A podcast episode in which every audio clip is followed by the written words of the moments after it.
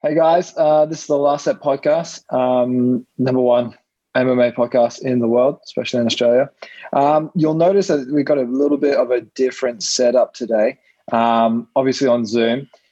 I know that last podcast we were just talking about how great Perth was and um, kind of shot ourselves in the foot and probably should avoid talking about how good Perth is uh, anymore because um, we've just had some positive case. Well, we had one positive case. Someone traveling from Perth to Melbourne um, apparently came out of his fourteen-day quarantine, posted, posted uh, was ne- negative at first, was then positive in Melbourne, calls back to Perth. He's then interacted with so many people in Perth.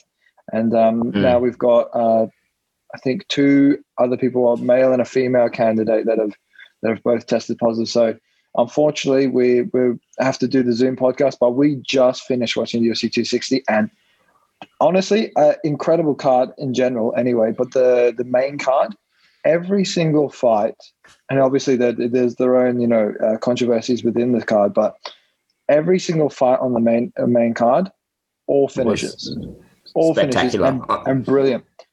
But let, let's, start off with, let, let, let's start off with um, uh, Jorge Masvidal getting knocked out by Kamaru Usman. Who saw that coming? Oh. Well, I mean, this first of all, let's just start off with the fact that this was the first time we've actually had a crowd since, or a full crowd since COVID, and it sold out spectac- and it's just sold out within minutes. And it delivered because when you have to have, a, when you're coming back for the first time on a full crowd, you have to have that star power. Now, people were kind of questioning from the start that, oh, Kamaru Usman, he's boring. Well, here's the thing. He's not a boring fighter anymore. No. He put Masvidal to sleep in that second round, and quite frankly, I did not see it coming at all. I I, I thought it was going to go on to the later rounds. I mean, it, the knockout was evident because we've seen uh, Usman. He's such a more proficient striker. I mean, he put Gilbert Burns away. I think he was just, you know, he wanted that fight in the first place, and he took it and he owned it from right from the get-go. One thing I was really impressed with was He didn't, he really wanted to keep it standing right to the end of the first round. That was when he took him down and then he held him on the ground for quite some time. But he did spend, he knew uh, that the fans would want to see a um, stand, a standoff, and that's what he delivered on. I, I'm, I'm impressed, really. What about you? Uh, hugely impressed by Kamaru Usman. I, I've never really got the, um, I never really got the critics of saying he was boring. Um, and the only thing to me was maybe the foot stomps. I never found them particularly effective. Um, yeah. I, I thought it was fine. If he presses people up against the cage, that's fine. He's still controlling. And he tends to do shots to the body, um, uh, typically just body rips to the body or kneeing in, in the legs. And that does damage. The foot stomps, I never understood. And uh, I, I find that part a boring aspect of his game. The dude can strike, and he continues to level up every every every single fight. It's it's incredible yeah. the the difference he makes, and I think perhaps the proficiency in his striking can be allocated to you know his work his work ethic as well as Trevor Whitman's coaching. I think Trevor Whitman he does a really uh, he does a lot of work on each of these fighters like Rose, and we'll talk about her later. But footwork, mm-hmm. distance control, and being. being smart with your shots, working out which ones, because uh, he started in the first round, he started to get a little bit, Jorge started to draw him out a little bit more. He, he started to yeah. start throwing wildly, putting a little bit too much power in his shots.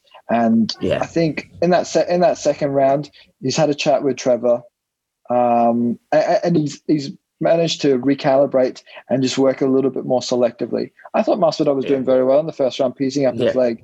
And um, yeah. I think he was going for the low calf kicks just because he probably because he knew Usman's jab has got a lot better, a lot more proficient, and um, it, it's just a tough thing to get get behind as well.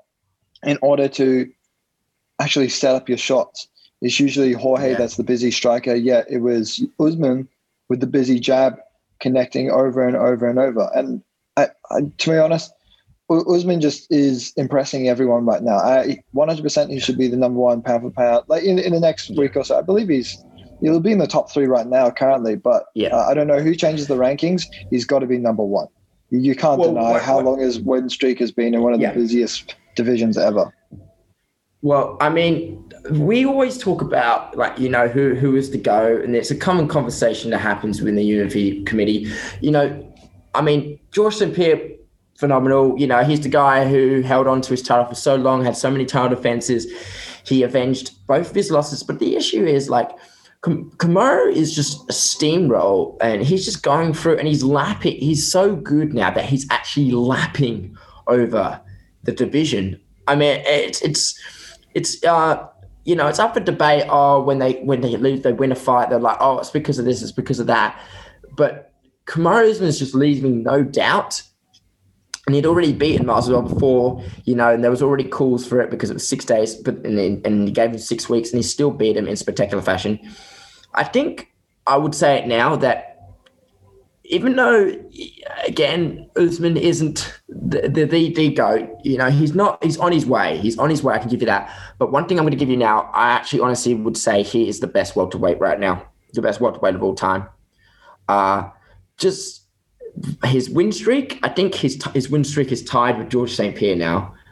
Uh, I think I think his uh his no his win streak is beat G S P's um, okay, yeah. currently. However, um, it, it's a little bit different because he hasn't done the amount of title defenses. So G, G S P's actual fight win streak is mainly yeah. consisting of of. Um, of title defenses. Kamaru still needs to allocate more of those wins to title defenses in order to be better. The, the two other candidates, well, the two other ca- candidates other than Kamaru for greatest welterweight of all time in the U F C yeah. uh, is obviously G S P. That's the that's a normal yeah. idea. And then there's Matt Hughes. And Matt Hughes is yeah. still up there for sure. Um, yeah. It's just, Kamaru just needs to stay ready, stay busy. He's only thirty-three, yeah. um, expected to improve a lot better. Yeah. Um, And with Trevor Whitman in his corner, I can't see him slowing down. Now, yeah. Colby Covington has now came out. He was actually at the U F C uh, at U F C two sixty. You know, a huge amount of uh, huge amount of interviews with the Schmo um, yeah. and, and everyone there, and I think with Megan and Olivia as well. Um, but but now, now we're going to see Colby Covington rematching Kamaru Usman, which is especially the fight that I was personally looking for because let, let's be real.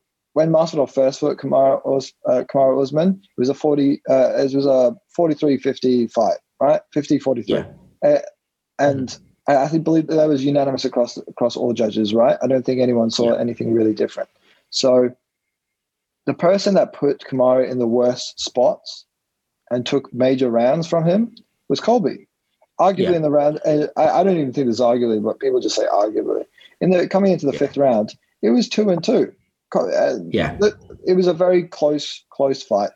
Um, yeah, and to be honest, you might not agree with the ref decision. I know Colby doesn't, but Colby put he was the greatest competitor against Kamaru Usman, and you cannot deny that now. Now that you've got the Masvidal thing out of the way, which was a great spectacle, definitely had to had to answer a few questions. Now we've got Colby versus uh, Masvidal, and sim, as very res- I know you brought up J S P, which is really. Um, well, what I was going to bring up as well is that Usman is very reminiscent of G S P because yes. they're in the same division, incredibly dominant champion, and now that the the champion is literally the most active fighter in the welterweight division, and mm-hmm. he's continuing to lap people. Like the only people that could possibly be, I, I mean, even if he fought Leon Edwards, that's a rematch again. They've already fought. That was Leon Edwards' last uh, last loss. So mm-hmm. the only people other than, than those that we can think of that wouldn't be a rematch if they fought again would be Wonderboy Thompson and yeah. uh, and maybe Hamza or Bilal or uh, other fighters like this. Everyone else, it would all be a rematch. And that yeah. says something to how dominant Usman is. It's it's it's it's a bit of a sticky situation because I... Yeah, well, the thing is, a Kobe Covington, he's definitely improved since his Kamaru's um since Kamaru he lost his loss to Kamaru. Considering that was a very close fight leading up to that last round, he was fighting on a broken jaw as well after the first round, and the volume of strikes that Colby put out was absolutely insane. And he's a pressure fighter, and really, it's a it's it, considering it was only just you know not too long ago when they fought. I do believe Col- Colby is the next opponent for sure. And then I'm kind of eager to see what happens with Leon Edwards Now, mm. the best thing about where Usman is at right now is that he is definitely on his way to becoming the, the, the probably the number one contender for the GOAT or the GOAT status, is because there's still a lot, quite a fair bit of competition in the welterweight division. Now, if Leon Edwards wins the next fight against Nate Diaz, which I believe will be on the Michael Chandler and uh, Charles Oliveira card, then I believe that Leon Edwards is one hundred percent a candidate to be the next contender for the welterweight title. I understand, because I felt like saying he should deserve it after, you know, poking Bilal in the eye, that, that and that that um, fight, that was one of the previous podcasts. Go back and watch that one. But so I do believe that this fight is waiting for him to prove it, considering it's now a money fight, now that Diaz is back. So I, I do believe that it's next is Colby, then it's Leon, and then further down the track, maybe we can have St- what, Stephen Wonderboy Thompson or Hamzat Chimaev. But this is really good bec- for Kamaru's spot, because he's still, he's now in his prime, and he's still got heaps of more people to put away to prove that he is probably one of the greatest fighters of all, or if not the greatest fighter of all time. And that just further solidifies him. So I, I'm pretty excited for what's going on right now in the welterweight division. Yeah, I'm hugely excited. I mean, to be fair, you know, when we break down Usman's Usman's win over Jorge, now originally that was a fifty forty-three, pretty much just originally uh, the original, you know, thought process for this fight was it was going to happen the exact same it was, same, yeah, you know, maybe maybe different fight, same outcome, and we were correct that way. However, I did yeah. not see the T K O win taking place, because last time when Kamaru Usman was unable to, you know, stand toe to toe with uh, with Jorge on the feet, you know, he then resorted to wrestling, putting him up against the cage, taking him down, yeah, and being very dominant and and being very dominant with his wrestling skills. Now we saw the yeah. rematch. He's leveled up. He's leveled up by. He's, nah, he's changed. He's, he's changed hugely. Now we already. Yeah. It was interesting as well, because Jorge said he's one of the, you know, the weakest hitters, one of the softest hitters in the welterweight division. And yet yeah. he's the first person to ever knock out Jorge. Jorge's last finish yeah. was a crazy. It was on. It was a reverse triangle back in uh, in Bellator. It was his second Bellator fight. Um, yeah. uh, look, it, very weird. It was. Uh, it was definitely something that no one expected. That right overhand just absolutely connected. And he did a few things during the fight to actually set that up. Um, it looked like he went for a pump fake, then just put everything into that right hand, connected. Jorge was out. He was out on his feet. You can actually see as he fell down, he actually knocks Kamaru's shoulder while he's yeah. unconscious on his feet, slams on the yeah. floor, and then Kamaru gets probably about maybe four or five more shots in, and then the ref comes over the around the back of him and waves it off. Jorge gets yeah. up later on. He goes, "Hey, what's going on? What happened?" He was in utter yeah. disbelief that it actually happened. Absolutely, yeah. he didn't know what was going on, and there, and that's the thing. Uh, I'm glad he didn't uh, object to the stoppage, um, yeah, because th- there was look, it was clean, and it was dominant. Yeah. And to be honest, the more we get to know about Kamaru's uh, not so nice past when it comes to his family history and what happened to his father being in jail for thirty years for a crime that he allegedly hasn't committed. Um, yeah. Look, it, it just makes him. I find with the more wins he. he accumulates, and the more of his story and more human he seems to be, um, you know, and not a fake put on personality like, you know, what we might have seen in the past. He seems more and more likable, and I think if he continues to be dominant but in an explosive fashion and collecting finishes like this, I could actually see him going past G S P's record. But obviously that's a long way to go, but I could see him maybe passing Max Hughes' Um, you know, welterweight record, yeah. and then G S P's. But look, the, that's in the future. But honestly, Kamaru, he's impressed me so much lately. He keeps staying so active. His last fight with Gilbert Burns was not that long ago. Quick turnaround. He was even rocked in that fight. Was not afraid to actually go in against against Jorge, who's a very dangerous kickboxer. Yeah. He's fought in, in so many different organizations, right? Now, now, now we get to see. Now we got to see what he'll do next against Colby, mm-hmm. and um, and silences a lot of questions. If he beats Colby, look, it, it silences so many so many haters. And uh, look, I, I'm so impressed. I'm so impressed. Um, next thing I wanted to talk about, though, was uh, it was Zhang Weili, Zhang Weili versus uh, Rose Namajunas. What did you think of that fight? Yeah, that's before we. Okay. Uh, uh, for Uriah Masvidal, obviously that we know that next is going to be uh, Covington, obviously. I believe next for hello. Yeah, you you fell out for a bit. I couldn't hear you, Jack. Hello. Yeah, sorry. I just I just said um, that you've kind of frozen. Yo, can you hear me? Yeah, you're frozen. Oh, okay. All right. Well, I was just, I was just saying that next for uh, next, sorry, next for Masvidal should be Wonderboy, uh, and that's the next thing. Anyway, moving on for Zhang Weili. Uh, first of all, I want to say that Rose proved everyone wrong. Uh, she came out, she was confident. I mean, at the start, she was saying, "I'm the best." When Bruce Buffer was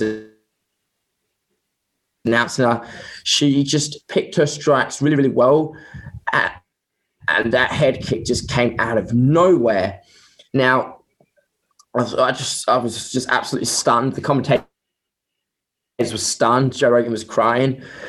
But the thing is, though, Zhang Weili was like having a go at Keith Peterson. I, I, Zhang Weili is so, so tough. But I, I actually agree with the stoppage because she was down. She was cold. And if she, she kept, if he didn't take her off, he probably she probably would have ate a whole lot more shots. And I actually and I kind of respect the idea that he stopped it because I feel like she was out for a couple of those shots, and every shot that she would have was just made the damage more and more. Now, do I believe that um Zhang Weili could have gone on? Not quite. I do understand her frustration because I don't think I remember the last time I don't think Zhang Weili's ever been knocked out before, and especially in the early rounds. And but there's a lot of talk about they should run back the fight. And personally, I do agree. I don't think that's a bad argument at all, considering that the, there's a bit of a lack of talent in strawweight.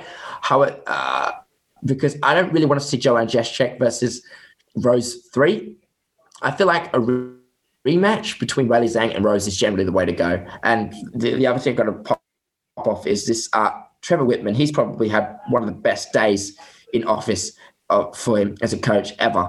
Like, to have two of his fighters win both of his matches and one win a t- retain the title, and so both retain the titles. I mean, hats off to Trevor, man. He's really the real M V P of the uh, of of of, of coaching, really.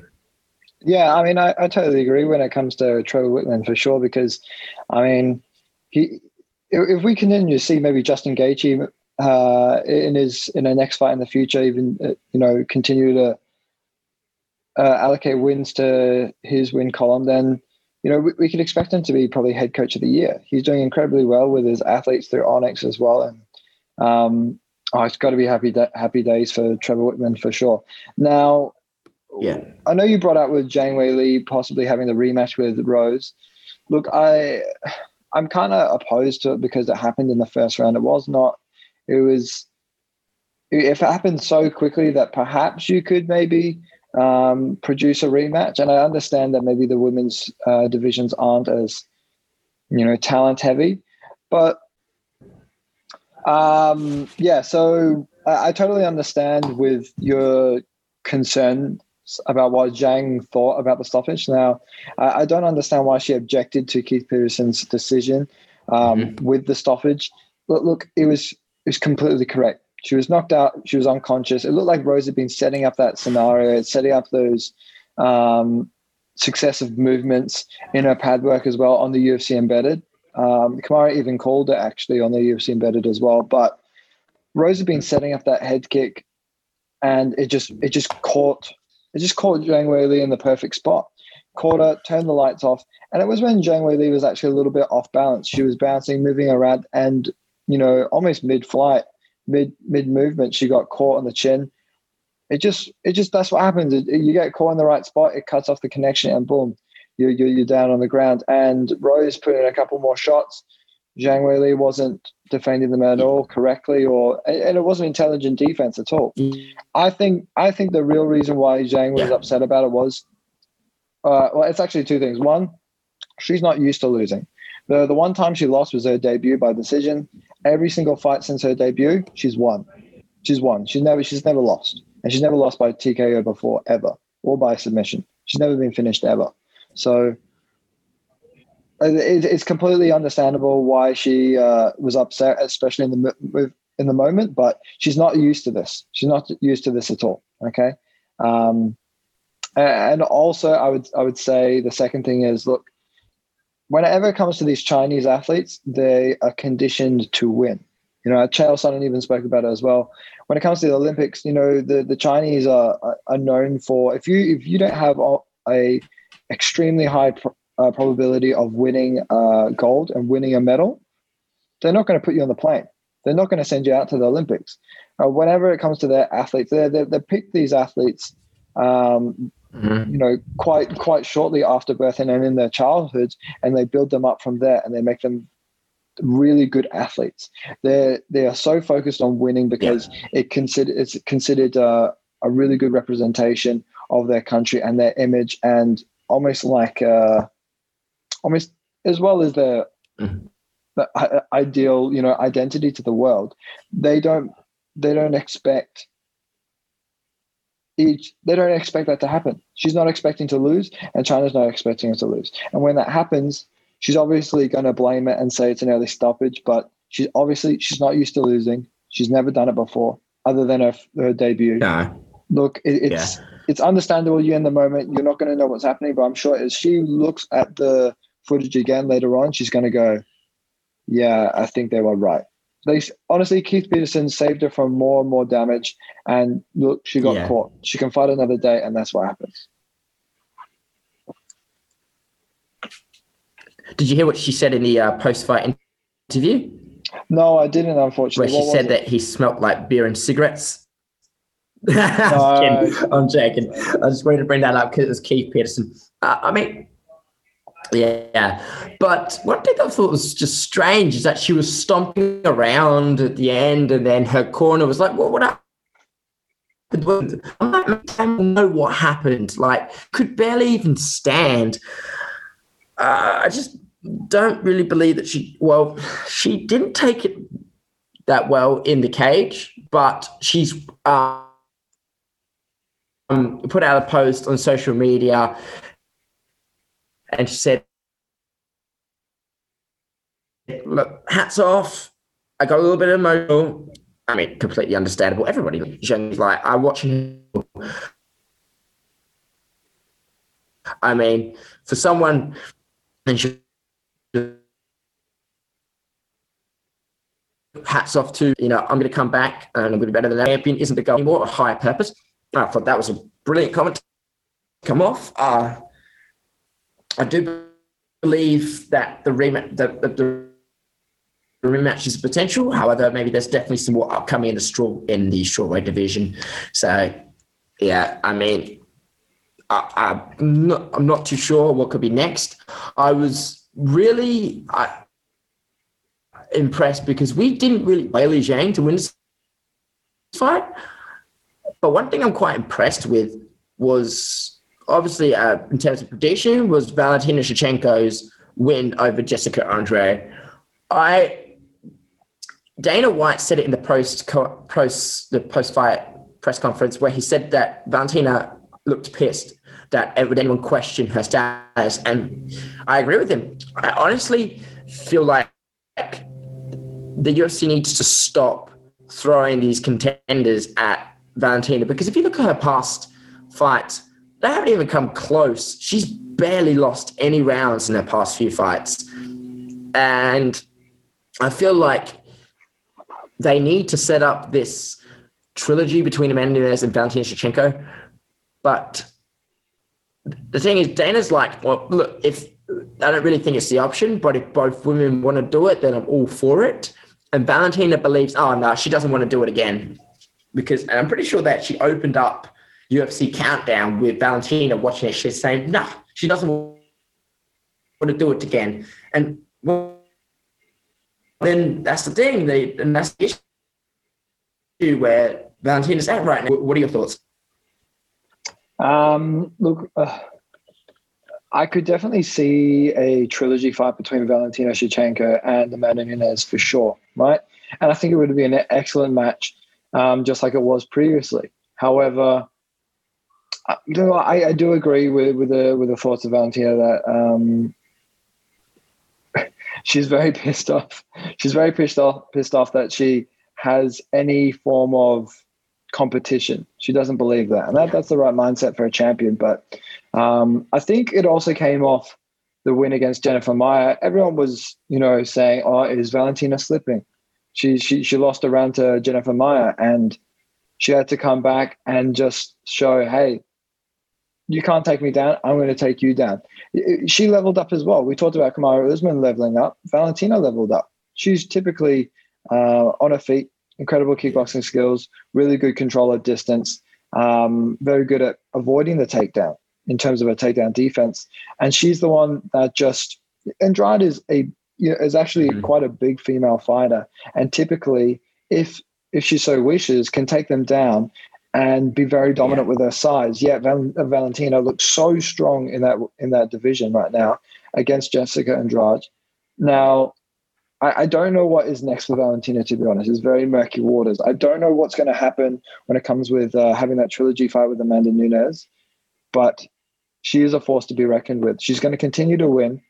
Um, I, I don't really see who's her opposition other than Amanda Nunes. So I do agree with you that a trilogy fight between Amanda Nunes and Val- Valentina Shevchenko would be really good. I think it'd be really, really excellent. And essentially, they're the two best female fighters out there. They are. They really are. Um, so it, it would definitely make sense. Um, yeah. If Valentina's game to do so, that makes sense, of, of course. The only concern I've seen is that Valentina, she is a good size, and she obviously showed her strength in her current division, right? But when she's moved up to fight Amanda Nunes, it's actually she's quite undersized. So there's a little bit of a jump when it comes up to that yeah. next division. And there's been concerns that she might be a little bit undersized. Now, yeah. being undersized doesn't mean it's completely a, a horrible um, a horrible disadvantage. Definitely helps with cardio, speed, and things like that, and especially uh, footwork. But, um, you know, I could see that trilogy happening in the future. And I think that would be a brilliant fight to make. But I just don't know what happens uh, with these female divisions, because there is not a lot of uh, active contenders in the in the in their respective divisions, so I'm not too sure at this point. Um, we will yeah. have to wait in the future as yeah. a new contender comes forward. But if there is no contenders that are coming forward at this point, I would definitely see Valentina Shevchenko versus Amanda Nunes three being the perfect fight to make. Mm. Yeah, I, I, I agree with that.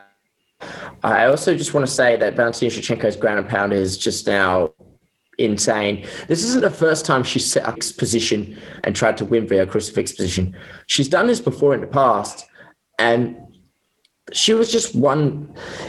It's it's one of those massive mismatches that you have that happen, and it's the issue with the women's division is that they, they, there's a lot of uh, there's there's a massive contrast because there's a lack of talent. Uh, I just feel like the U F C needs to stop. Uh, is if they're going to keep throwing these fighters at her, then just be prepared, because she just it almost looked like from the moment that bell rang, it was a clear cut who was going to win. It was just a matter of when she was just going to put her away. Too, too much. To I feel like Valentina knows herself that you know you got to stop playing with me. You got to stop putting this argument that the fact that I can that, that anyone else is on my level, because that's the truth. No one else is on her level other than Nunes, who are her losses. So let's get into the fight with Chris Weidman um, and Uriah Hall. Now that that fight was supposed to well that happened a long long time ago. Their first original fight um, that was that fight occurred three years before Uriah Hall made his um, tough debut. Uh, and that, that was alongside uh, Chael, uh, Chael Sonnen as his coach. Now, Uriah Hall unfortunately got knocked out against Chris Weidman. Um, and, and that's when both fighters were making a massive tear um, in their, in their, you know, in their respective uh, promotions. Now, M M A loves irony. Uh, you know, it's, it, it's so insane how Anderson Silva can be knocked out by Chris Weidman in their first fight, has a rematch, and Anderson Anderson Silva breaks his uh, breaks his uh, his leg by Chris Weidman checking, and then the same fight essentially occurs against Chris Weidman and Uriah Hall, which was their rematch eleven years after their knockout, uh, his knockout win against Uriah Hall, and he snaps his tibia in half so badly. After Uriah Hall uh, checked that kick, it breaks instantly. And it did not look like a clean break mm-hmm. at all. Um, as he steps back, Chris Weidman actually doesn't know that he's broken his leg. He steps back, goes to put pressure on his back foot, and it gives way in the opposite direction as the break. It was horrific. They, they just he falls back. He's in so much pain. Um, it, oh, it was... That was bad. I believe it was the same leg actually as Anderson Silva that that broke. Uh, I think it was the. I think they both broke the, the. No, no, no. Anderson broke his left leg. I'm pretty sure, and Chris Weidman broke his right leg. Um, and so it was just a nasty tibia break. And and then they the obviously because they don't want to show that too much on the on the screen to the viewers. Um, they then zoom in Uriah Hall, and Uriah Hall, you know, has so many instances where he's badly K O'd someone and he's had to mentally adjust a little bit, sit down, gather his thoughts, because he doesn't genuinely want to hurt someone like this. He just wants to compete. And he's sitting there and he has to compose himself and breathe and bring it down a little bit while he waits for Chris Weidman, who's screaming in pain, to be stretched off, you know, by the paramedics and the ambulance. Yeah. It's, it's, um, M M A loves irony. Let's be real. M M A loves irony. And uh, it, it was just horrific. And it was a bad break. So many people did not want to watch. As soon as I saw that, I was like, no way. It was... There were so many, like, what the fuck moments with this card, to be yeah. honest. It was, it, it was just full of that. Yeah. It, it was just... It was a bad... It was a bad day for leg kick. It was a bad day for leg kicks. It was, you know, Chris has had a bit of a tough run over the past five year, few years, you know, knockouts, and now this horrible injury. Where does that put him? Really, is is it? Um, he, he must be coming to the end of his contract, and ushering out of a generation into a new one.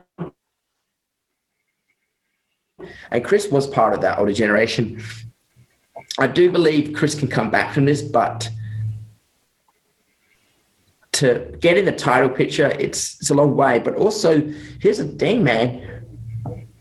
Uriah Hall is, once again, proved to be a very, very contender and, you know, possibly in the future for a better um, for a title shot. Anderson Silva, he put Weidman away. He's had some brilliant fights in the past. He was considered one going to be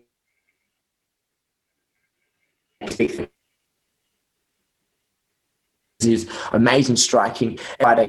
It was just much more controlled fighter. He's he's he's got he's got a massive highlight now. And honestly, I'm just checking uh, where his ranking's going to be now. Apologies, hold on. His Uriah Hall's currently number nine in the rankings. So um, I believe he's within the top the top ten. Number nine. Number nine in the rankings. There we go. He's the thing is though he's not a very active fighter. He he he's full only once a year. Since it's from two thousand nineteen to and two thousand twenty and two thousand eighteen, and his loss was to now potentially uh, going uh, defend, sorry, or try and right that wrong against Paulo Costa and try and get that rematch. I honestly do believe that that's a, that could be a next possible uh, fight for him. Yeah, I, I would definitely see that being a, a really good rematch um, to take place. Uh, one I'm thinking of is maybe Uriah Hall versus Jared Cannonier, or Uriah Hall versus Darren Till. I mean, I would pay to see Darren Till versus U- Uriah Hall. That is uh, that's an amazing fight for anyone that yeah. loves high-level elite striking. That yeah. That's ex- exactly what I would love to see. Uriah Hall versus Darren Till would be amazing, or maybe a Jared Cannonier versus Uriah Hall, or Ian Heinisch for Uriah Hall. There's so many different combinations for Uriah Hall now. And like Dana White said at the post-fight press conference, is a win is a win. And then, you know, that that that's essentially he's not a, he's not going to get that fight against Chris Weidman um, as a trilogy fight for a long period of time, because that nasty break, that's going to take a lot of time to mend um, just to be able to walk on it, let alone be able to fight at the the most elite level uh, where you're, you will be yeah. kicked there, and you will be expected yeah. to kick with that leg as well. So um, he's not – he's let's be real, Uriah Hall, he got the win today, not exactly in the way he wanted, but um, the next fight he has, I would love him to see see him fight somewhere a little bit closer to the top five, which would be um, a Darren Till or a Jared Cannonier or a Paulo Costa or something like that. I would love to see that. And uh, to be honest, I really love Uriah Hall's yeah. striking. Uh, that, uh, that I think it's Shotokan uh, karate yeah. that he comes from. Um I, I love the way he sets up yeah. some of his of his high level karate kicks, um, and you know I, I want to see him back in there as soon as possible. Since it's an early turnaround for him, he hasn't absorbed any damage. He's the first fighter ever to win um, a uh, a U F C fight without ever throwing a strike. Never threw a strike, and then he won that fight. Um, just beautifully checked the kick against yeah. Chris Weidman, and uh, obviously.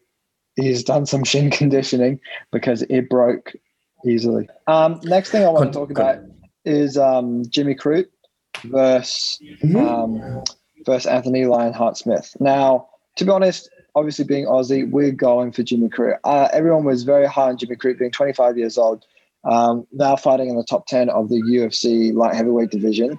I think he was doing really well in that first round. Uh, really, really well, yeah. topping up um, Lionheart's uh, lead leg. He was doing really, really fucking well. And uh, just got a an absolute freak of a – it was reminiscent of the Sean O'Malley um, T K O, actually. That, uh, that one right low kick that just wrapped around the leg and went back on the back of the knee, hit his common peroneal nerve and just gave him serious drop foot. And um, – I must say, yeah. props to Jimmy Crute, because he managed to nail two amazing takedowns with so much force yeah. and so much strength, and he did so well. It looked like if he could stay on top and manage to do a little bit of ground and pound, he doesn't have to get up off the off the ground. He's got a black belt in Brazilian Jiu-Jitsu. He could go for some, a submission or just control him from there. And even if he just stayed in, in full guard, if that was that, he takes down um, Anthony Smith, stays in full guard and just hits him with ground and pound, allows his leg to recover a little bit, tries to break guard, stand on his feet, he's ready to go again. It's just the way it goes, because he got hit with such a good um, kick to the to the back of the knee, and it just caught him in the sweet spot. And then, and obviously there's yeah. no real meat around there or real muscle at the back of the knee to actually, it's very exposed. It's definitely a weakness yeah. when it comes to human physiology that a lot of people are exploiting now with these kicks. And he's he's try. He looked pretty good when it came to walking back and forth. When it came to the doctor assessing if he how bad the drop foot was, right? It looked like he recovered until he took one more step, and it just gave way. And yeah. he wasn't yeah. able to continue. You could see he was very upset. Punched the cage, was very annoyed. Um, Anthony Smith, always a man of class, true gentleman when it comes to the sport. Um, sat down with him and just sat, and just consoled him a little bit. And I'd love to see uh, a fight like that again, um, but obviously yeah. it, it's a legit win for Smith because it's exactly what he planned to do. I don't know if he was expecting it to be that effective, but it seriously was. Just hit yeah. him in the sweet spot, and that's just how it goes. And uh, to be honest, I don't see this as a bad look for Jimmy Crute because he's twenty-five years old, so much potential, looked really good against Smith. And to be honest, when it comes to that, like Smith's one kind of proper significant strike was that kick that just wrapped around the back of the knee and gave him a horrendous drop foot. And to be honest, yeah, Jimmy Crute uh, can be expected to make a quick turnaround, because once that paralysis of his uh, that you know that common peroneal injury goes away, he'll be able to fight very, very quickly. And uh, you know, if he wants to have that rematch against um, not rematch, but the his. fight against Johnny Walker that was a, supposed to happen, which Anthony Smith became the alternate with.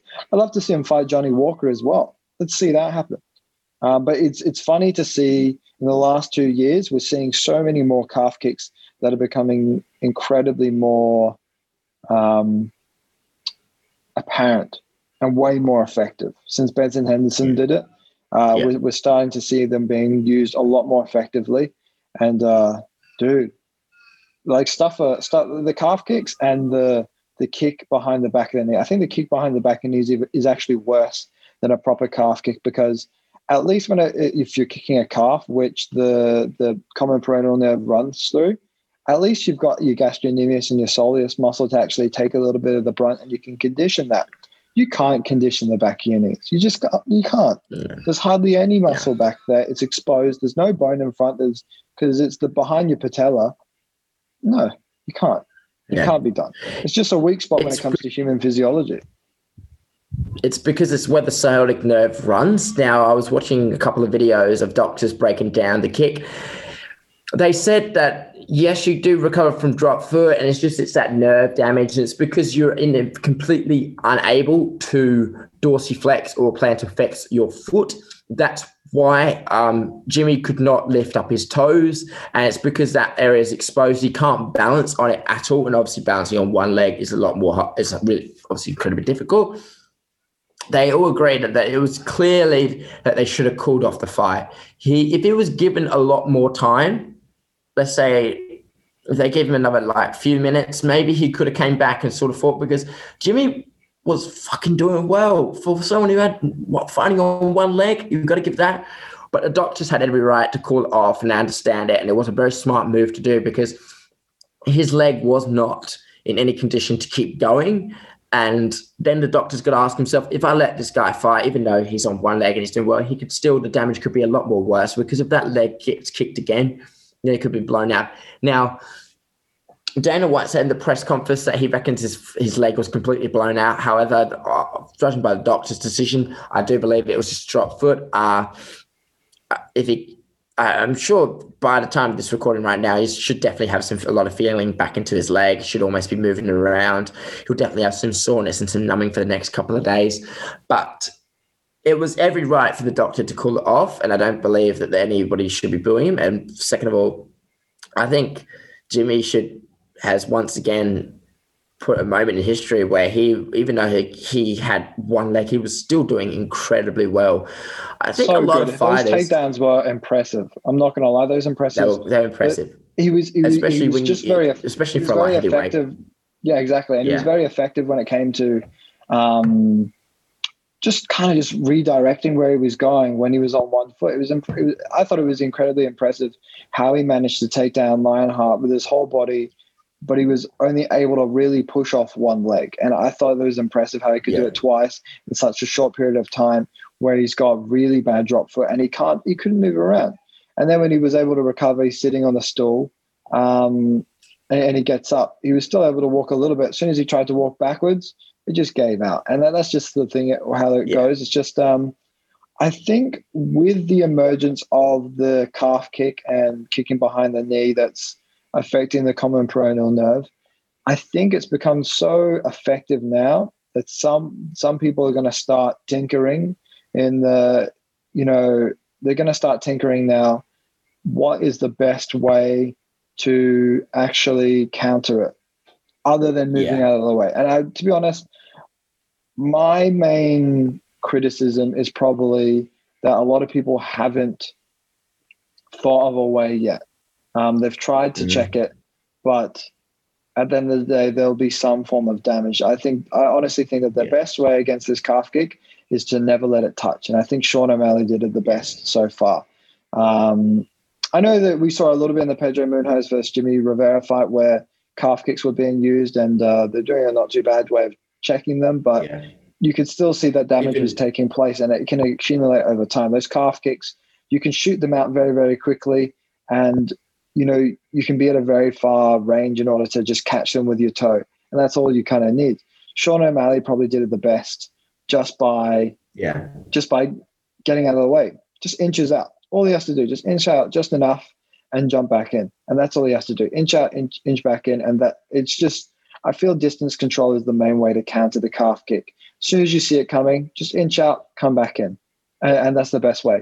Don't even get any damage. Well, don't don't check it. Don't try it. It's not a Muay Thai kick kicking to the leg. Yeah. You can't you can't get anywhere around these calf kicks now. Well, it's a, it's a gamble. That's the thing. It's a gamble because if you if you come back and then you check it, then you're obviously going to cause some damage, especially in that sweet spot where that where you know. Chris Weidman was taken down, or if you have a proper shin, shin conditioning, then you're going to really put some like put some pain on them, put some damage on them. So I don't.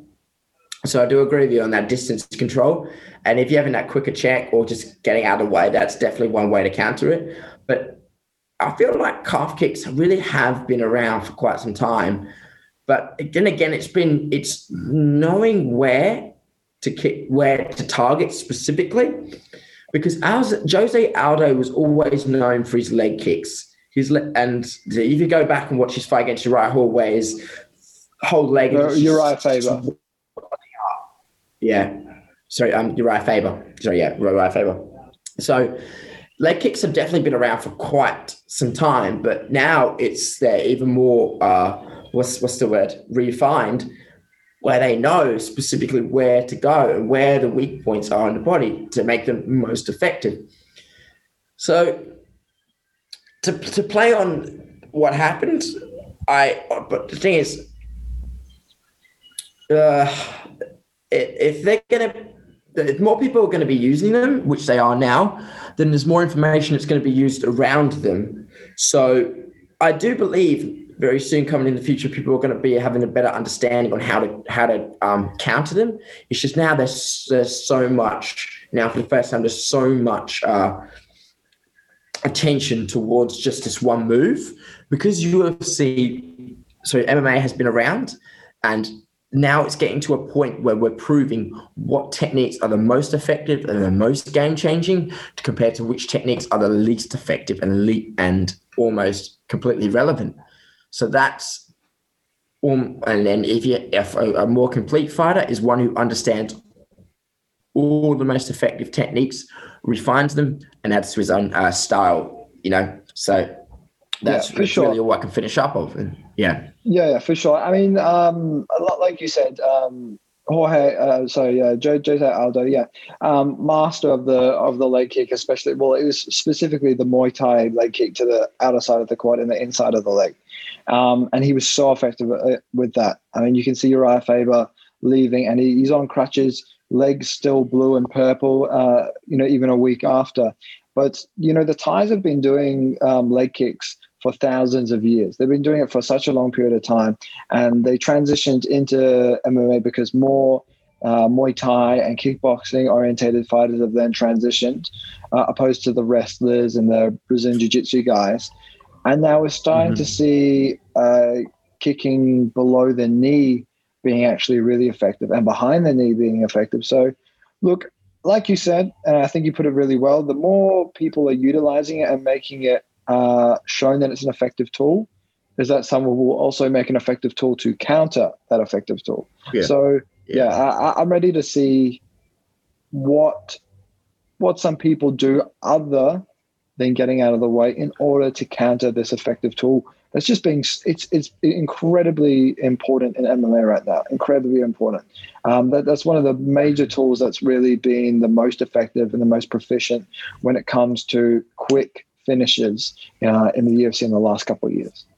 Um, I want to talk about though, look, Jake Paul, Uh, been in uh, in a lot of the, the news headlines lately, yeah, and he's been going fa- uh, back and forth with Daniel Cormier. Daniel Cormier even said on the uh, D C and Helwani show that if he saw Jake Paul, he would slap him, because he'd been going back and oh. forth and saying, you know, Jake Jake Paul's been saying, oh, I'm gonna, I'll fight you, D C, I'll, um, you know, I'll fight you, fatty, and things like that. Uh, and then actually, you know, Jake Paul manages to fly out, go to the the fight in uh, in Miami. Actually, no, I think he's transitioned to Miami. Actually, I think that's his new home now. Um, but he we watched the U F C two sixty-one live, and you can see he's at the crowd with his buddies. And you see Daniel Cormier yeah. just straight over beelines, walks over and gets in his face.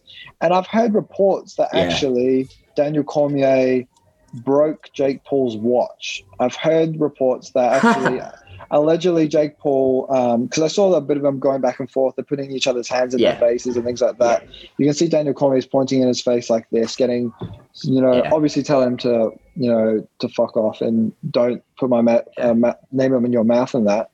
But uh, apparently Jake, and this is allegedly, this is what I've seen um, uh, on Twitter and other um, other forums and things like that, is that Jake actually tried to put his hand near or close to Daniel Cormier's face, and Cormier swatted it away. And apparently he's he he landed on Jake Paul's watch, and I think he was broke Jake Paul's watch. Now, I don't know if that's oh. correct. This is obviously allegedly, but I... I've heard reports that he's actually broken Jake Paul's watch, actually. Um, well, it's not which like is he pretty can't afford a new one. True, yeah. which is it's pretty like, funny because yeah. if it's a Rolex or something like that, it shouldn't be breaking even if Daniel Cormier swats it. Uh, yeah. He might be wearing something pretty cheap, but if it's breaking. But, uh, yeah. you know, it could it could be a nice out um, old G-Shock or something for all we know. But, uh, yeah. yeah. yeah. He's just... He's he's right. Look, Daniel White even gave him a little bit of respect, saying, "Look, hats off to him." He's but he's there's a market for what he's doing. He's just not in that market, and I like it when he was saying that. He was trying to hint that Triller, what Triller's doing is we talked about in the last one is completely different to what the U F C and the M M A community wants, you know, and. When I saw Daniel Cormier and Jake Paul, I feel like they were just trying to hype him up. I feel like Jake's just going for the extra attention. You know, he's a troll. He's an instigator. He's he's pretty much just trying to get a little bit more name around himself. He's trying to bring more attention to the sport. But what he's doing is, I'm like, listen, Daniel Cormier, yes, again, forty-year-old, but yeah, and he's a heavyweight. I don't really think I could ever see them two, uh, two actually fighting. No. Truth be told, what I wanted to bring up was now that Tyron Woodley is a free agent. Tyron, get be the one to knock this dude out. I mean, I, I feel like it could be the perfect candidate, really. Yeah, one hundred percent. So we talked about that off air, actually. And, um, you know, with Tyron Woodley, uh, and we did foreshadow this. We did say, look, if he loses his next fight against Vicente Luque, he will be cut. Following that, we said he's going to be yeah. cut within a month or so. We were correct. He was yeah. cut. Um, and it was funny that he was cut just days after he actually had an interview with Ariel Helwani saying, I was actually unable to fight Jake Paul uh, originally when I was asked by Jake Paul to fight him um, because I was still yeah. under contract with the U F C. Now that I have lost against Vicente Luque, I might be cut now. If I'm cut, let's fight, Jake. Let's fight. There's no, there's no uh, strings yeah. attached to me now. And um, and then actually he got cut. So this could be Dana sending, you know, he sent Ben, now he's sending Tyron. And uh, look, it, if anyone, I, I would like to see Tyron there because he's much closer in terms of weight um, yeah. to Jake Paul than he than Ben Askren was. Ben Askren was a one seventy pounder, did fight at one eighty-five, and so did Tyron Woodley. Yeah. But there is a difference in, in physique when it comes to... Yeah. weight there. Um, uh, yeah. You know, what, when I look at it, Tyron cut a stupid amount of weight to hit one seventy. He's easily a one eighty-five. He definitely could fight at one eighty-five if he wanted to. And um, and when it comes to that is, I, I really think that Tyron Woodley would be perfectly suited to go in a boxing match against Jake Paul because Tyron actually has been in a boxing gym for a large amount of his life, um, especially mm. a wild card with Freddie Roach and things like that. And he, a lot of his camp is made up by professional boxers and amateur boxers, mm-hmm. very high caliber um, boxing fighters, whereas Ben had to learn at a later stage in life where you can't pick up skills that well within yeah. maybe eight to twelve weeks. Um, to train for it. as well as coming off a hip surgery. Like, he, obviously they've picked an opponent very well, and Jake's done very well at marketing himself. Let's get Tyron that fight. Let's make it happen. Yeah. Tyron deserves that pay. Yeah. And he obviously he doesn't deserve that disrespect, because even Jake Paul's mate, um, J. Lo- J. Leon Love, um, was calling out Tyron Woodley as well, you know, saying, yeah. holding up the boxing glove, saying, you don't know anything about these, when Tyron did know a lot about boxing. Certainly not a professional boxer, yeah. but he can handle himself in the ring, and he's much closer yeah. to Jake's weight. Um, I would yeah. like to see that fight, and obviously there's no strings attached now. Do I see Jake probably accepting that fight? Probably not. I see probably not. I see Jake probably next picking maybe an amateur boxer. That's what I see him. I, I see him picking well, an amateur boxer think, from now on. Well, we talked about this recently, but Dillon Danis is going hard trying to fuck with Jake. I don't see like, that happening real, at all. I don't see I that don't happening. See that. They both have collectively know, I mean, the worst hands in M M A. Yeah, because Dillon Danis is going on all these podcasts. He even did a video with Lana Rhodes. I sent you that, and I was like, "Oh fuck, man!" I don't. I, yeah, that's he's trying weird. hard that's to troll him. He's he's trying hard, and they're trying to out troll each though. other. Someone said, pointed this out to me, like the only person who's made Jake actually bleed was Deji. I was like, "You're right," you know. It is, and it was his first amateur fight, and that was just. I don't know. It's just such a strange, uh, such a strange area. Like those, uh, do, do I, I still feel like there's a chance of Dillon Danis happening, but I don't think Jake wants to pick him anymore, because he's like, "Nah, man, you had your chance," and then Dylan's like, "Well, I had my knee." So anyway, um, I I, I, I see that being more likely than the Tyrant fight. I see, yeah. I see perhaps maybe Dillon Danis or maybe an. I think Dillon Danis, amateur boxer. Tyron Woodley, because yeah. right here against, with, against Tyron Woodley, much harder fight. Amateur boxer gets to say, "Oh, yeah. I fought an amateur boxer." You won't fight a pro boxer. Mm-hmm. You're still trying to build up. Then you've got Dillon Danis. Mm-hmm. Dillon, I actually like Dillon. I think he's actually a funny bloke, right? Yeah, um, yeah. Some of it, some of his stuff's so funny. That Lana Rhodes thing was just weird.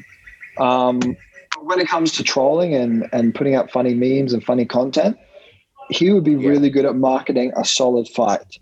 Um, and I think he would work really well into, yeah. into Trilla's kind of structure, where all they're looking for is just hype, drama, and selling yeah. kind of bullshit content. It's not going to be yeah. it's not going to be a it's, it's not going to be a really good striking match. It's really not. um, Dylan's been with S B G for a long time. Yeah, we think that he would build up a, a lot better striking yeah. base, but he doesn't. He's really good at Brazilian Jiu-Jitsu. He's amazing at Brazilian Jiu-Jitsu, and he should probably stick in his lane, because when you see his first fight in Bellator, which arguably was a while ago, maybe twenty seventeen, twenty eighteen or something like that, but his first fight, his debut was, I believe, was against someone who was two and four in Bellator. No, actually, he was in Bellator, but he was two and four. Uh, Uh, professionally, right? And he was getting pieced up. Mm-hmm. He was getting pieced up until Dillon took him down. Yeah. Um, I believe he went for a heel hook or, or a leg lock, and then he managed to win the fight. But he only won when he played to his strengths, which is Brazilian Jiu-Jitsu. Also, when you look at Dillon Danis, yeah. his frame does not look like a one ninety or two, two hundred pounder. Not at all. Mm-hmm. When it comes to yeah. uh, setting up a more competitive match, it would be an amateur boxer, or it would be Tyron Woodley. And I think Tyron Woodley would yeah. be the perfect fit right now, because it ties very well, well into Trilla's last fight. And it certainly threads back into that storyline how he beat Ben. Tyron's a much better boxer and Ben's very close friend. He's coming to come whoop Jake's ass because he's he's good friends with him. Um, yeah. I think that plays in a lot better, but let's be real. If he fights Dillon Danis, I wouldn't pay. I wouldn't pay a dollar to watch him fight Dillon Danis. Let's be real. Yeah. I wouldn't. It's just it'd be a I shit mean, show. Like, I, you know, it'd be, it would be a shit show. Yeah, I don't want another circus of a card. Like we saw it in the last one. Like I don't want to see. I didn't even want to watch Frank Mir fight. I didn't even. I don't want to listen to Oscar De La Hoya commentate. I don't want to listen to Snoop Dogg commentate. It's just. No. It's a bit of a joke, man. It's a bit of a circus. if you want entertainment value, yeah, but if you're a real fan of the sport and the sweet science of boxing, get the fuck out of here, man. I mean, I'm not gonna. I don't. I don't want to watch it, honestly. Yeah. Uh, but Tyron Woodley versus Jake Paul. Okay, I'll watch that. But do I think it's gonna happen? Probably. Not. Probably not. Probably not. Yeah, I think it would work problem. well into Trilla's yeah. structure, but probably not going to happen. It would be a yeah. huge level up, um, and uh, Jake would be kind of stupid to do that. Could he get? The, could he be stupid enough to get yeah. the bait on? Maybe. Um, yeah. One. Yeah. Next thing I want to talk about is an interesting bit of news. Now we were kept on talking, and we put out lots of information about Robert, especially on Instagram and YouTube, is that Robert Whittaker. Next person in line, that's who we believe deserves the fight against Adesanya for the rematch. Now, we've actually recently found that little bit of a quick turnaround if Adesanya wants to fight in June or July. It's maybe a month, just over a month, uh, in order to fight Adesanya. It would be Adesanya at his best and probably Rob at his worst because he's not able to recover and be able to take in the proper rest and recovery and formulate a great specialized game plan for someone as powerful a striker as Israel Adesanya, who's currently undefeated in the middleweight division. But then we get notes yeah. of uh, Marvin Vettori um, possibly fighting against uh, Israel Adesanya, and it's actually been confirmed. Um, I think it was midnight actually in Australia or early morning in Australia. Yeah. It was confirmed. Uh, we're going to see Israel Adesanya have a rematch against Marvin Vettori.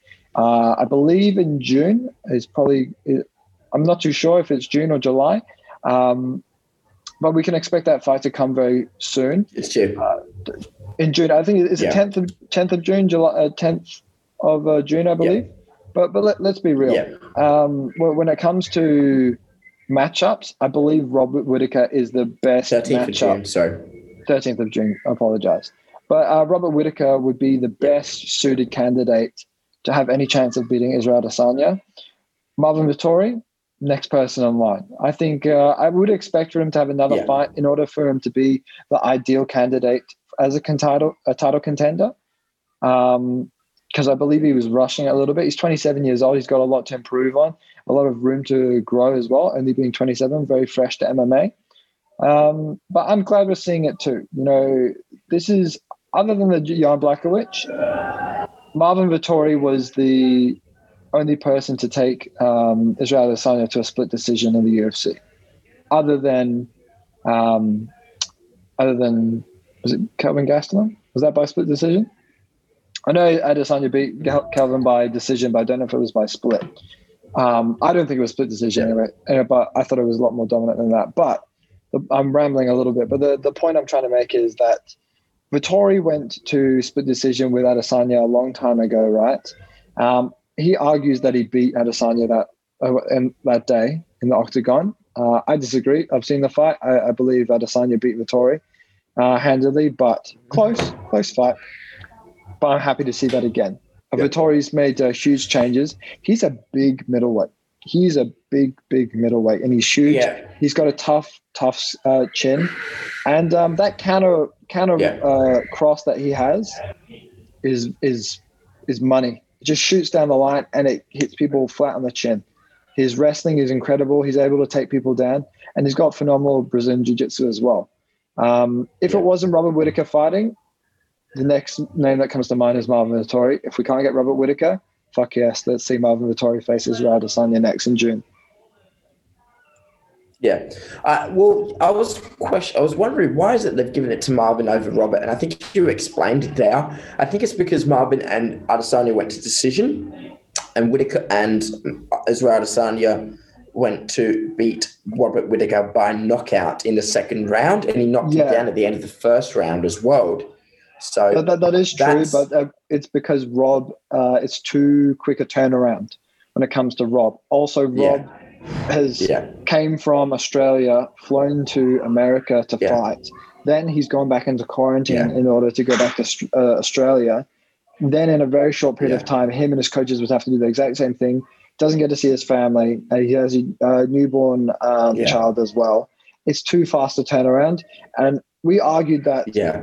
he should come to Perth. Now that's ironic now because we're now in lockdown.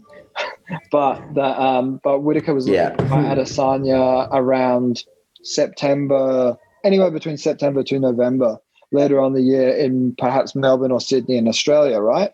Um, it would be too quick a turnaround, especially for Rob's mind and and the way his life is going around and his own commitments when it comes to his family.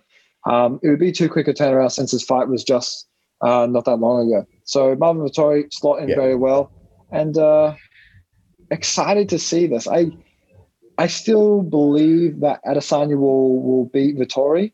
I think it will be... It, to be honest, it could go two two ways. It could be Adesanya catches him and does the same thing he did to Paulo Costa mm-hmm. when Vettori tries to yeah. rush towards him and close the distance. Or it could be similar to a Calvin Gastelum where Vettori is able to trade on the on the feet, um, has likes to mix in his takedowns, and Adesanya has to kind of grind it out to a decision. But all in all, yeah. I don't see Vettori winning, and I believe in Starbender. I think Starbender beats Vettori. Um, Obviously, we'll break down that fight a little bit closer to the time date, but interesting news, to be honest. I honestly, did you see this coming, Joe?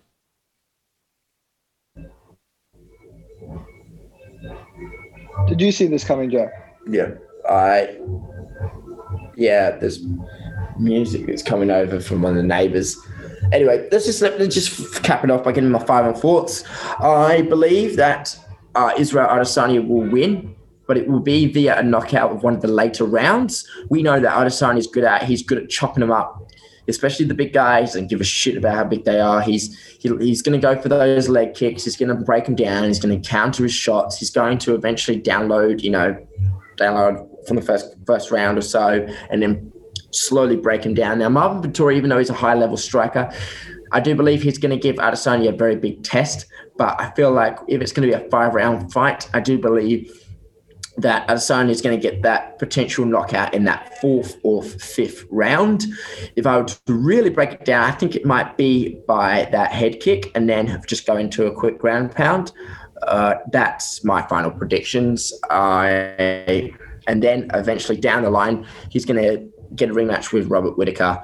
Uh, it's just, it, it has to happen. We've argued for quite some time that it should happen, and it's a bit of a insult if they don't give him that rematch. So th- those those are my final thoughts, man. Yeah, yeah. Um, I, I yeah. totally agree. Um, I think Adesanya could definitely catch him with a with a head kick or maybe a, a knee while Vettori goes in for the takedown. Um, but these are obviously obvious strategies, and obviously when you're in there, in there, strategies can change, and both fighters are able and capable of adapting to each other's rhythm and and, and patterns when it comes to striking in the octagon when they're in there. But uh, I t- can totally see that as as being a potential objective when it comes to uh, Adesanya's striking strategy uh, to take Vettori out of that.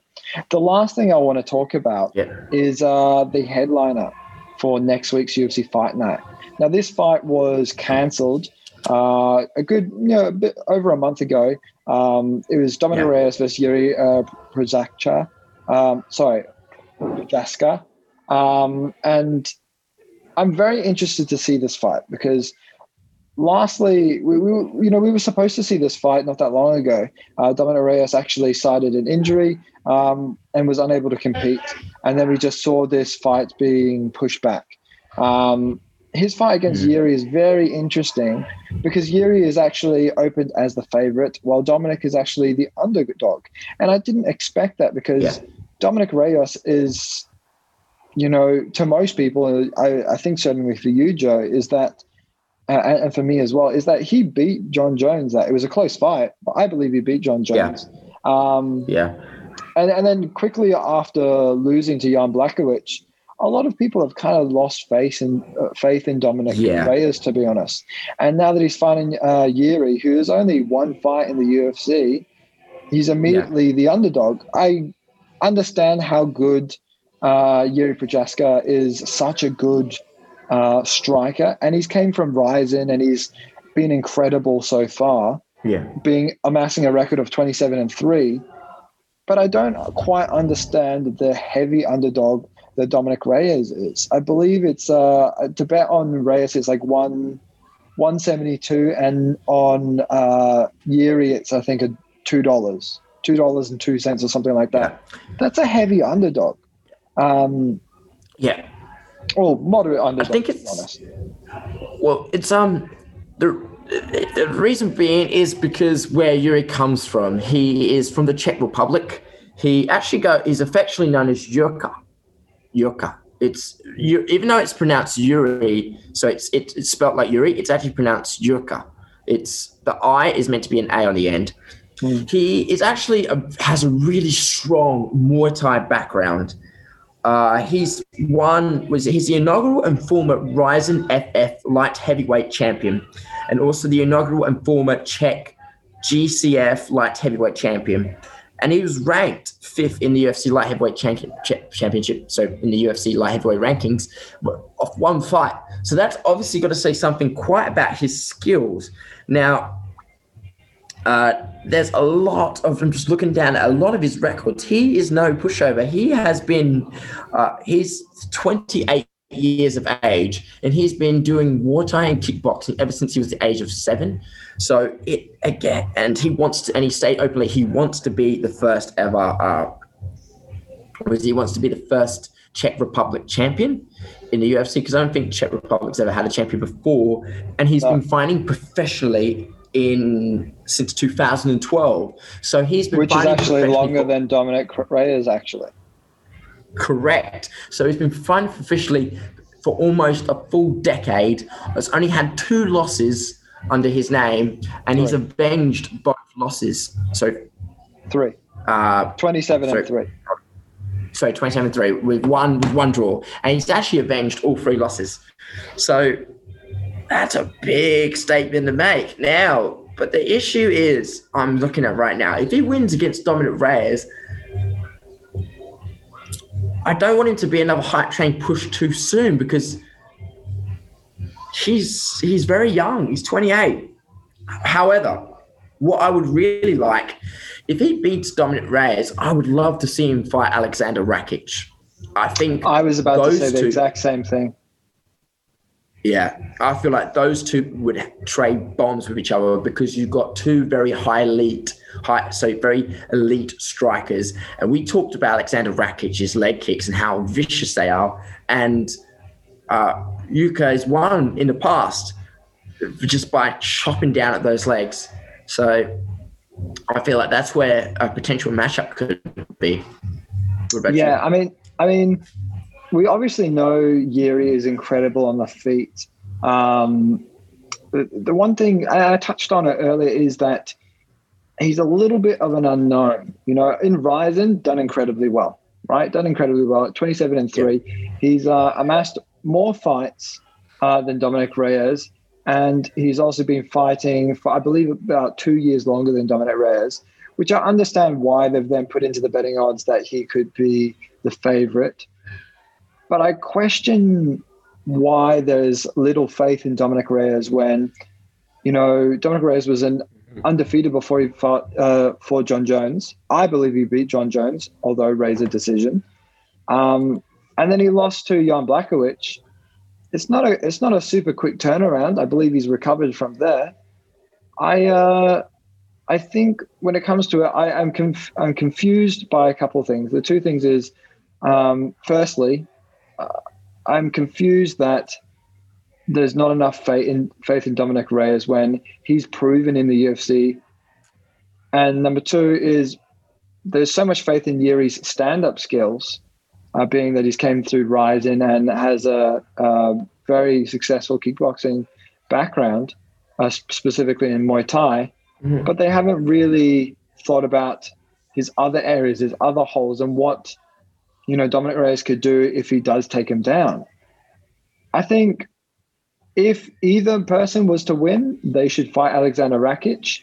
But to be honest, my mm-hmm. it's a difficult decision for me when it comes to picking a winner.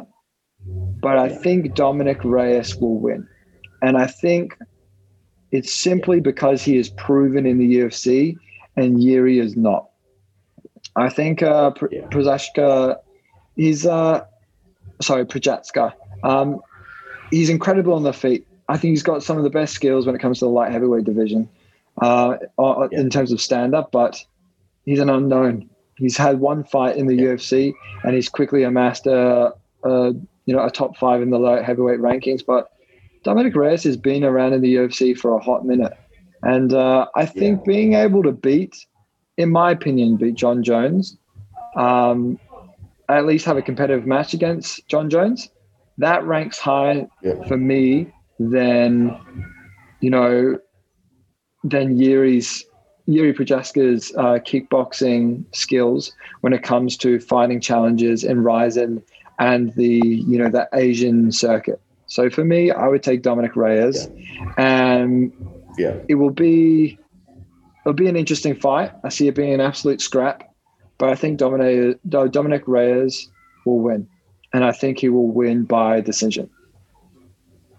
Yeah. I got my money on Yuka. Uh, I, I, but I reckon it's going to be close though. I don't know, just something, something by his style that's really good. Anyway, all right. Anyway, man, I'm gonna head off now. Uh, and but what we'll do is you stay safe, okay? And I'll see you at the end of this lockdown. All right. All right, sounds good. Um, for everyone that's uh, that that's listening, um, thank you very much for listening for to the Last Set Podcast. Um, trying just to put out a little bit of content for you guys since, uh, I, you know, we, we, we're just trying our best during this lockdown. We don't have the same equipment that we usually do, but uh, we just love talking about M M A and we can't get around it. So um, thank you very much for listening, guys. Appreciate it very much. Um, stay safe. Uh, and you say stay, uh, take care, Joe. Um, and stay safe. See you, Joe. All right, guys. All the best, man. I'll see you on the other side. See you on the side. Catch you, dude. Bye-bye.